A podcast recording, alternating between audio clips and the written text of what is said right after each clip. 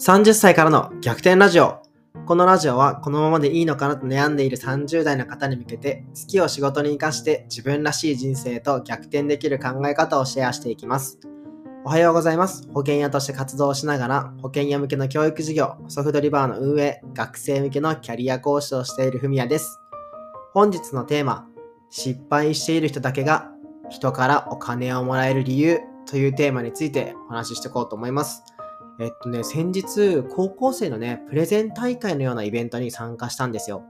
で、その時にね、高校生からある質問をいただきました。その高校生は、将来的にはね、起業とかしてみたいんです、みたいなね、こう、パッション溢れる高校生だったんですよ。で、その高校生からの質問内容が、自分は完璧主義な性格で失敗するのが怖いです。えー失敗って本当に良いことなのでしょうか？というね、質問をしていただきました。あの、本当にね、めっちゃめちゃいい質問だなと思うし、高校生の段階で自分の性格とね、向き合えているということがまずね、本当に素晴らしいと思いました。はい。で、結論ですね、僕は失敗しているからこそ、人からお金をもらえるようになるというふうにね、思ってるんですよ。なんでかっていうと、そのね、高校生が失敗したくないなって感じてるように、大人もみんな失敗なんてしたくないじゃないですか。で、失敗すると人からさ、あいつまた失敗してるぜってバカにされるかもしれないし、なんかこう失敗した自分はずいなと思って隠そうとするじゃないですか。で、みんな失敗したくないからこそ、うまくいく方法とか失敗しない方法が知りたいんですよ。で、知りたくて知りたくてたまらないから、みんなお金を払って、誰か、なんかそれが上手そうな人とか、うまくいってる人からお金を払って失敗しない方法とかを学んでるんですよね。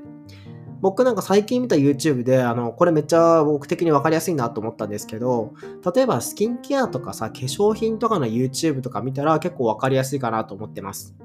例えばさ、なんか広告とかでさ、いろんななんか化粧品とかスキンケア商品とかいろいろ流れてくると思うんですよ。で、それ YouTube でその商品名とかを検索してみると、あの、話題のスキンケア試してみたみたいな動画が結構あるんですよ。で、実際にね、そのスキンケア商品を使ってみると、なんか宣伝ではこんな感じだったけど、なんかすごい肌の汚れとかすごい落ちてるみたいな感じだったけど、実際使うと全然違いましたとか、逆にこれは本当にめちゃめちゃおすすめみたいな風にね、あの、いろんな方がね、実際に試して、その感想を伝えてくれてるんですよ。で、そういう動画ってすっごい人気だし、ものすごい再生回数が回ってるんですよね。で、これも僕なんで再生されてるかっていうと、みんな広告とかなんかお店で気になるなって、あのスキンケア商品いいんじゃないかなって思うけど、でも、それを買ってから、うわー全然自分の肌に合わなかったなとか、なんかこう、もう使わなくなっちゃったし、無駄金を払っちゃったなっていう風に、買った後に失敗したくないっていう気持ちがあるんですよね。だから、買う前にどんな感じなのか知りたくて YouTube とか見てるんですよ。これもやっぱり失敗したくないっていう気持ちがあるからみんなお金を払ったりとか時間を使って情報を集めてるんですよね。ちなみに、あの、僕が毎月保険屋さん向けに書いてる月刊誌も本当同じ感じなんですよ。基本的には僕の失敗エピソードをたくさんたくさん書いてますね。あの、これ言ったらお客さんに怒られちゃ怒られちゃったぞとか、なんか試しに保険がね、こう売れるかなと思ってこういうサイトに5万円ぐらいお金使ってみたけど、全然売り上げにならなくてお金にならなかったぞみたいな感じでいっぱい書いてるんですよ。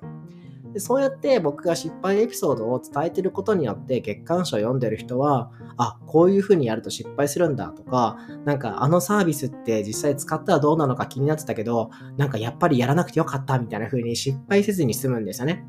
だからこそ僕はお金をもらえてるんですよ。ここがね、あの、めちゃめちゃ大事なとこなんですよね。で、今日はね、もうその皆さんに向けてっていうか、僕に質問をしてくれた高校生に向けて話してます。で、その高校生がね、あの、に言いたいのは、自分がこうサービスを受ける側、つまりお金を払う側でいいのであれば、ずっと失敗しない方法を探していけばいいと思うんですよ。別に失敗を怖がっていても全然問題ないと思います。だけど、自分がサービスを与える側になってお金をもらう側になりたいとかね、そういう気持ちがあるのであれば、僕はどんどん行動して、どんどん失敗して、たまには成功もして、